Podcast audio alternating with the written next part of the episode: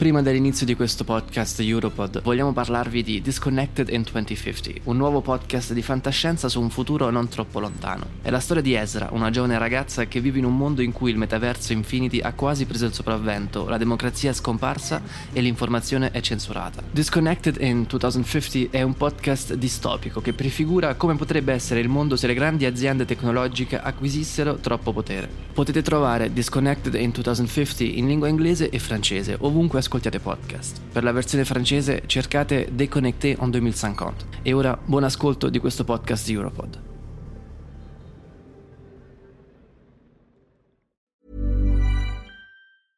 Hey, I'm Ryan Reynolds. At Mint Mobile, we like to do the opposite of what Big Wireless does. They charge you a lot, we charge you a little. So naturally, when they announced they'd be raising their prices due to inflation, we decided to deflate our prices due to not hating you. That's right. We're cutting the price of Mint Unlimited from $30 a month to just $15 a month. Give it a try at mintmobile.com slash switch. $45 upfront for three months plus taxes and fees. Promote for new customers for limited time. Unlimited more than 40 gigabytes per month. Slows. Full terms at mintmobile.com. Europod. Avete mai visto il video in cui Merkel alza gli occhi al cielo mentre Putin le parla? Vi basta fare una semplice ricerca, Merkel che alza gli occhi o eye roll in inglese, e appariranno innumerevoli video e commenti. La rete è letteralmente impazzita con quel video. Scommetto che Merkel lo detesta. Siamo a un vertice ONU nel 2017. Assurdo vedere quante persone abbiano speso così tanto tempo a cercare di decifrare di cosa stessero effettivamente parlando i due. All'improvviso Merkel è esasperata dal mansplaining di Putin il roteare dei suoi occhi è femminismo puro. Per favore andate a vederlo, fa morire da ridere. La mia domanda ad Angela Merkel. My question to Angela Merkel. Ma question a Angela Merkel. Mi pregunta Angela Merkel. Una serie Europod. Episodio 3. Angela, il ministro. Personalmente non ho mai creduto che Merkel fosse una femminista e del resto lei non ha mai dichiarato di esserlo. Ecco, ascoltatela al Women's Summit del 2017. Do you consider yourself a feminist? Ehrlich gesagt, ähm, möchte ich È piuttosto complicato collocare Angela Merkel in un preciso schieramento politico. Sembra che niente sia bianco o nero quando si ha a che fare con lei. E i suoi anni come ministra nella Germania riunificata non fanno eccezione. Ist Deutschland unser Vaterland wieder vereint? Vi ricordate di Helmut Kohl, l'uomo che ha riunificato la Germania? È anche colui che affida per la prima volta un ministero ad Angela. La nomina ministra delle donne e della gioventù. Di certo sarà stata contenta all'idea di far parte del nuovo governo, ma una cosa non le è chiara. Perché assegnarle quel particolare ministero?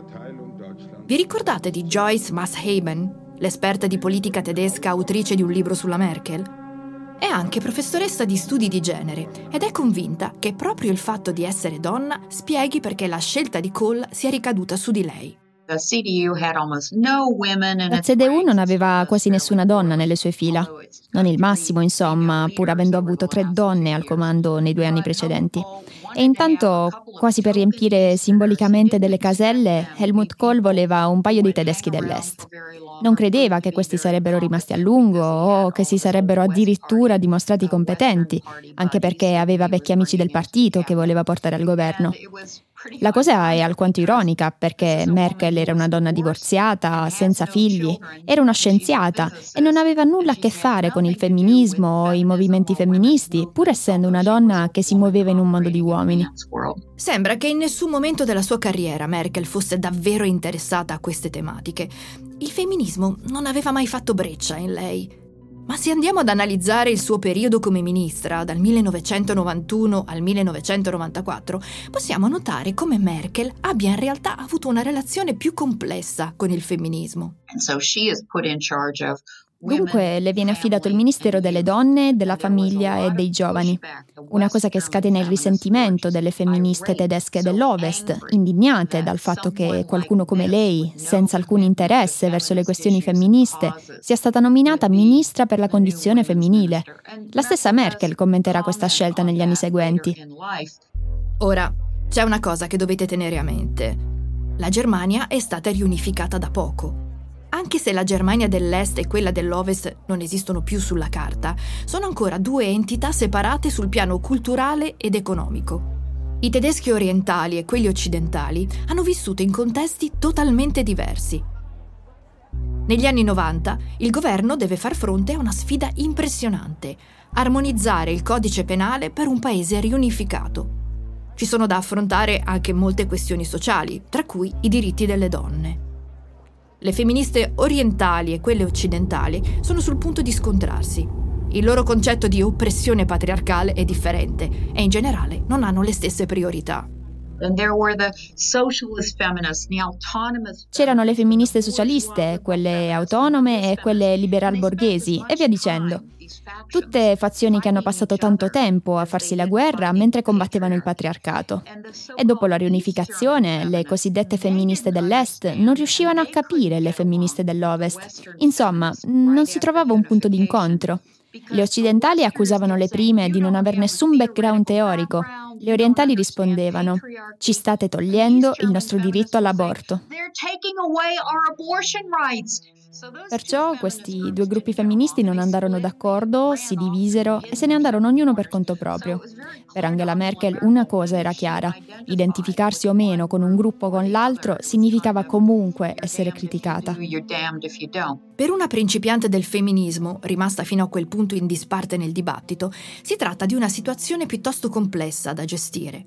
Ma presto Angela dovrà prendere posizione perché nel Bundestag, il Parlamento tedesco, si sta discutendo una questione chiave, l'articolo del codice penale sul diritto all'aborto. Ecco, l'aspetto complicato della vicenda è che la DDR e la Germania Ovest hanno leggi completamente diverse in termini di aborto. Se da un lato quello orientale l'interruzione volontaria di gravidanza è legale fin dal 1972, nella controparte occidentale la regolamentazione è molto restrittiva. Dopo il 1991 le cose non possono più restare tali. A questo punto Helmut Kohl si ritrova in una posizione delicata. Come cancelliere e leader della CDU deve destreggiarsi tra l'ala conservatrice e quella liberale della sua coalizione. Alla fine Kohl appoggia i conservatori, ma la legge che viene proposta è completamente avulsa dalla realtà sociale dell'appena riunificata Germania. Diversamente dal cancelliere, Merkel questo lo capisce al volo. Questa è una cosa che mi ha davvero sorpreso, perché sì, è facile dirlo. Merkel è una conservatrice, fa riferimento a un partito conservatore. E come dimenticare il suo background religioso e la sua formazione? Quindi è tutto bianco o nero? C'è qualcosa di più profondo che la contraddistingue. Merkel non è una massimalista, non segue ciecamente le ideologie. Certo, ha le sue opinioni, i suoi principi, ma è sempre pronta a confrontarli e adattarli alla realtà. È un politico pragmatico, nel senso più autentico della parola. Perciò, quando la CDU presenta la sua posizione sul tema, lei non ci sta, si astiene dal voto. Ma non è più una deputata fresca di nomina, ora è ministra delle donne, significherà pur qualcosa. Vuol dire che può presentare una propria proposta di legge, ed è esattamente ciò che fa. Non ci sono molte chance che venga approvata, ma almeno questo le consentirà di essere ascoltata nel dibattito, di esserne al centro. Certo, come cristiana crede nella sacralità della vita, tuttavia comprende bene la situazione. Gli aborti continueranno ad essere praticati e non ci sono leggi o sanzioni che possano impedirlo. Tutt'al più si rischia di rendere una decisione già difficile per le donne ancora più incerta e pericolosa. E questa è l'ultima cosa che una società vorrebbe dai propri governanti. Ecco in sintesi l'essenza della sua posizione. In quel momento teorie e movimenti femministi sono ancora estranei a Merkel, ma questa realtà sta per cambiare. E qui si nota quanto la Merkel sia una vera nerd.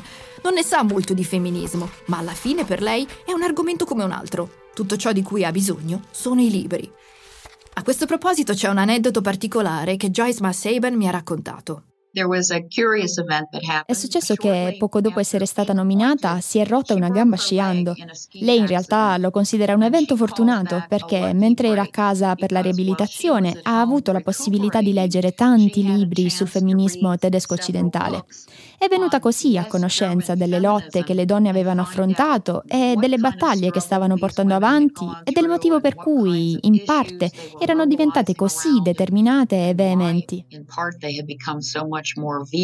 Il secondo episodio sul rapporto tra Merkel e i libri risale a poco dopo il voto sul diritto all'aborto.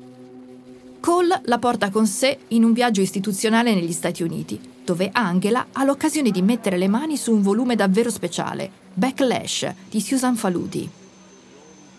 Quel libro ha un profondo impatto su di lei. Due anni dopo, nel maggio del 1993, viene pubblicato un articolo su Emma, una rivista femminista tedesca. Il titolo suona così: Der Marsch zur Macht, letteralmente la marcia verso il potere. Volete sapere chi ne è l'autore, o meglio l'autrice? La ministra Merkel in persona. Nell'articolo viene presentato il lavoro di Faludi, che nell'opinione di Merkel potrebbe trovare terreno fertile in Germania come già è accaduto negli Stati Uniti. Il suo tono è impegnato e il suo messaggio chiaro. Noi donne dobbiamo continuare a marciare verso il potere, le istituzioni e prendere parte al processo decisionale. Quello stesso anno Merkel avanza proposte innovative e coraggiose.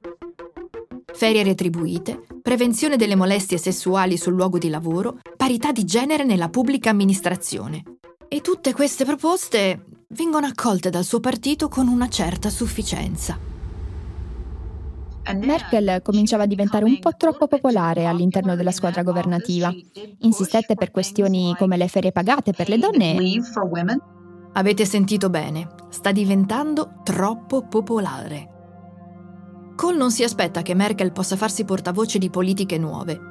La vuole solamente come un simbolo conveniente, una foglia di fico. Come tanti, l'ha sottovalutata. La relazione tra i due è complessa. Kohl è una sorta di mentore per Angela Merkel, pur sempre con quell'attitudine un po' paternalistica. Per lei tira fuori anche un soprannome, Mein Mädchen, la mia ragazzina. Ma vi rendete conto? La presenta come un fenomeno da circo. Il comportamento di Kohl nei suoi confronti non è l'unica forma di misoginia che Merkel deve subire. Più scala le gerarchie, più è chiaro come il sole. La politica è ancora percepita dai più come roba da uomini. Michelle Ayot-Marie me l'ha spiegato durante un'intervista. Come la Merkel, anche Ayot-Marie è stata una delle donne che hanno raggiunto posizioni di vertice in politica, nel suo caso nel governo francese. Negli anni 2000 divenne ministra della difesa, della giustizia e degli affari internazionali ma come Angela Merkel, la sua prima esperienza ministeriale fu nei primi anni 90 come ministra della gioventù e dello sport. In altre parole, essere la prima donna alla guida di un partito politico, alla guida di un ministero, equivale ad essere vista un po' come un simbolo.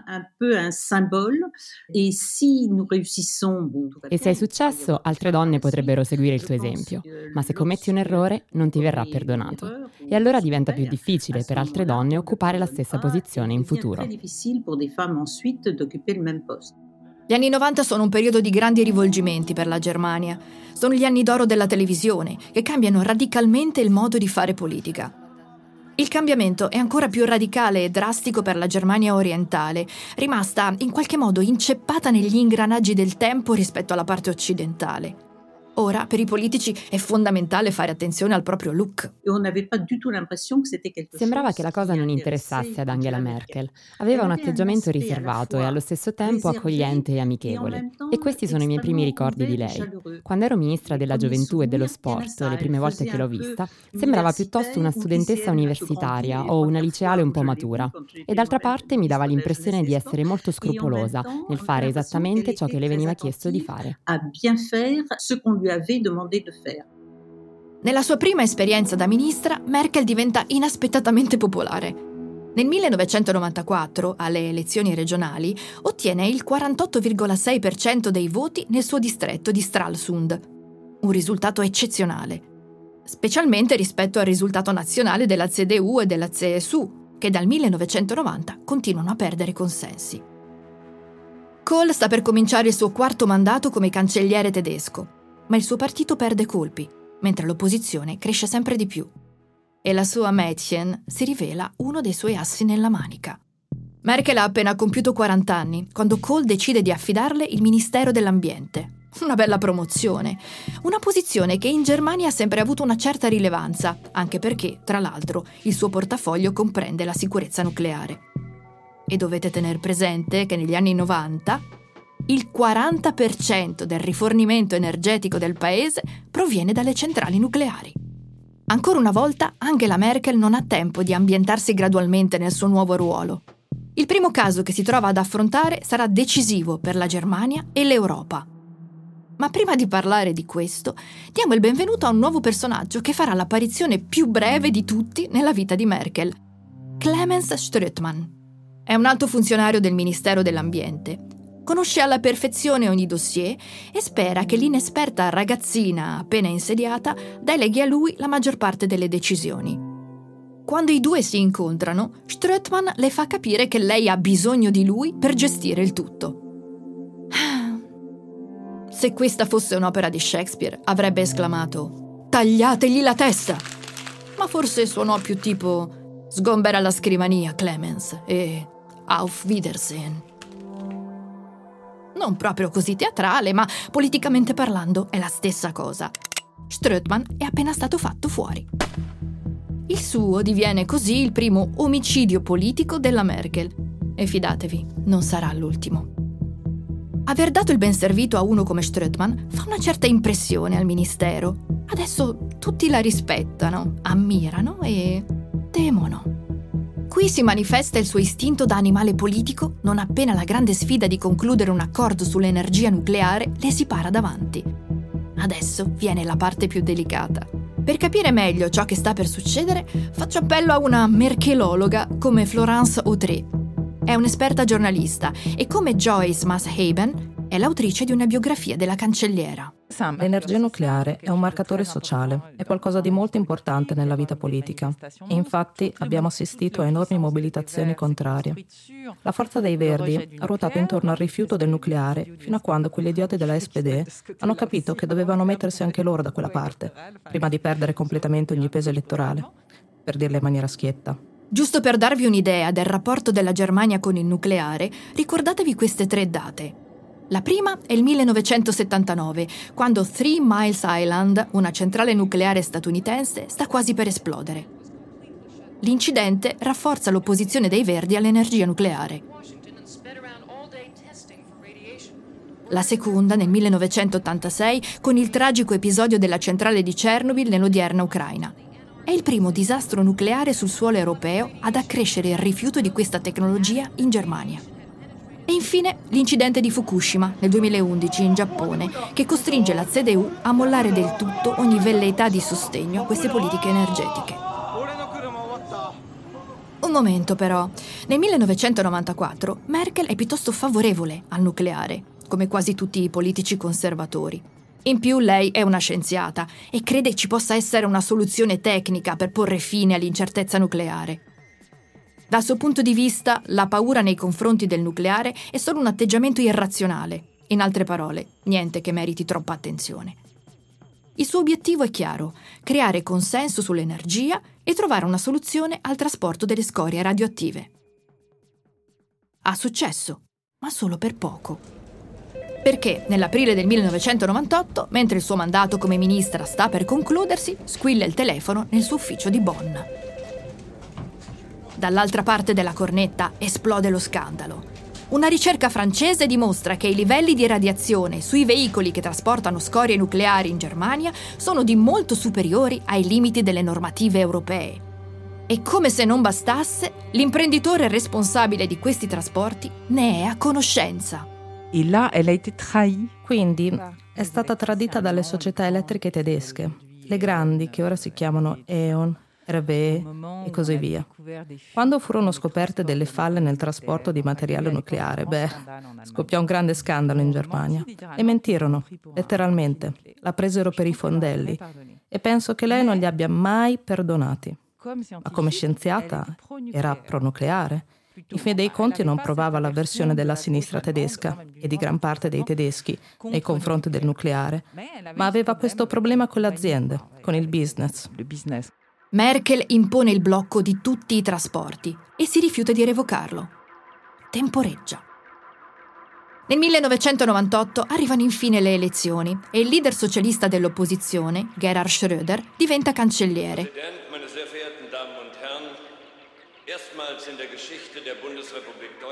Mentre i verdi tedeschi entrano per la prima volta nel governo federale.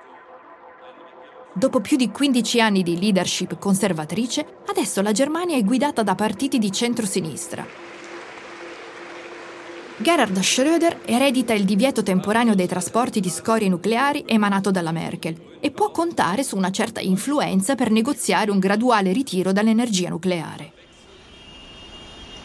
Tredici anni più tardi sarà invece proprio Angela Merkel ad accelerare questo processo. Come mai? L'incidente di Fukushima, in Giappone, con il collasso di una centrale nucleare, trasmesso praticamente in diretta TV dopo lo tsunami che ha appena spazzato via 25.000 persone. Facciamo un salto avanti, al 2011.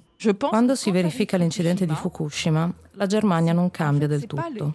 Dal suo punto di vista di cancelliera democristiana, partiamo da una situazione in cui c'è il 51% di motivi per mantenere il nucleare e il 49% per abbandonarlo e Fukushima determina una variazione del 2%, cioè si passa al 51% di motivi per abbandonarlo e al 49% per mantenerlo. Naturalmente lei non l'ha espresso in quel modo, altrimenti sarebbe stato un po' troppo machiavellico. Come sostiene Autré, non si trattava di sterzate spettacolari, semplicemente la Merkel stava tenendo conto di un nuovo fattore, Dopo gli eventi giapponesi, la popolazione era più che mai antinucleare. Fu allora che Merkel prese la sua decisione. Si è trovata di fronte a uno dei maggiori problemi nella storia della Repubblica Federale Tedesca e lo ha risolto, secondo me, in modo totalmente egoista. Questa situazione avrebbe causato non solo problemi all'industria tedesca, ma rischiava pure di sbilanciare l'intero sistema di approvvigionamento in Europa, un sistema che non è europeo, ma nazionale. È proprio questo il problema non si consultò nemmeno con le sue controparti europee. E in fin dei conti fu anche un po' ipocrita, come fa notare Autré. Primo, questa decisione comportava un ritorno delle centrali a carbone, estremamente inquinanti. Secondo, la Germania non avrebbe smesso di utilizzare l'energia nucleare, avrebbe solo smesso di produrla, in altre parole... Beh, noi vogliamo più centrali nucleari, per questo avremo bisogno delle vostre, nei vostri territori, a casa vostra. Sin dall'inizio, Merkel dimostra una mano ferma e una mente autonoma. E chi crede che sia solamente una calma e tranquilla Mädchen, una ragazzina sprovveduta, si dovrà presto ricredere. Ma questa è un'altra storia.